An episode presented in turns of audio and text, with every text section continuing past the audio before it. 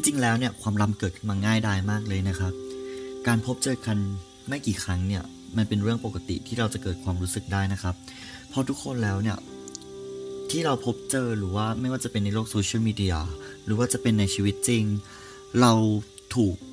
สัญชาตญาณในการควบคุมให้แสดงพฤติกรรมนั้นออกมาครับไม่ว่าจะเป็นแบบว่าการสร้างโปรไฟล์หรือว่าการที่เราจะ represent เนี่ยออกมาให้ใครคนนึงได้พบเห็นหรือว่าพบเจอเนี่ยเราก็ต้องอยากสร้างให้เขารู้สึกว่าพึงพอใจหรือว่ารู้สึกประทับใจกับเรานั่นเองนะครับแต่จริงๆแล้วเนี่ยผมเนี่ยอยากให้ทุกคนเนี่ยลองนึกถึงข้อดีข้อเสียของตนเองดูนะครับจริงๆแล้วแทบจะมีไม่กี่ข้อเลยใช่ไหมครับที่คนรอบตัวของเราเนี่ยจะรู้ว่าข้อเสียของเราเนี่ยมีอะไรบ้าง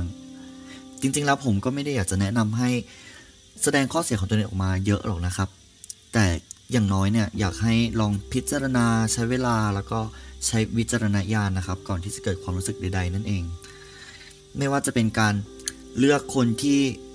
จะรักอย่ารักเขาเพียงแค่ด้านสว่างแล้วก็อย่ารักเพียงแค่ด้านที่มันมีแสงตกกระทบนะครับไม่ต้อง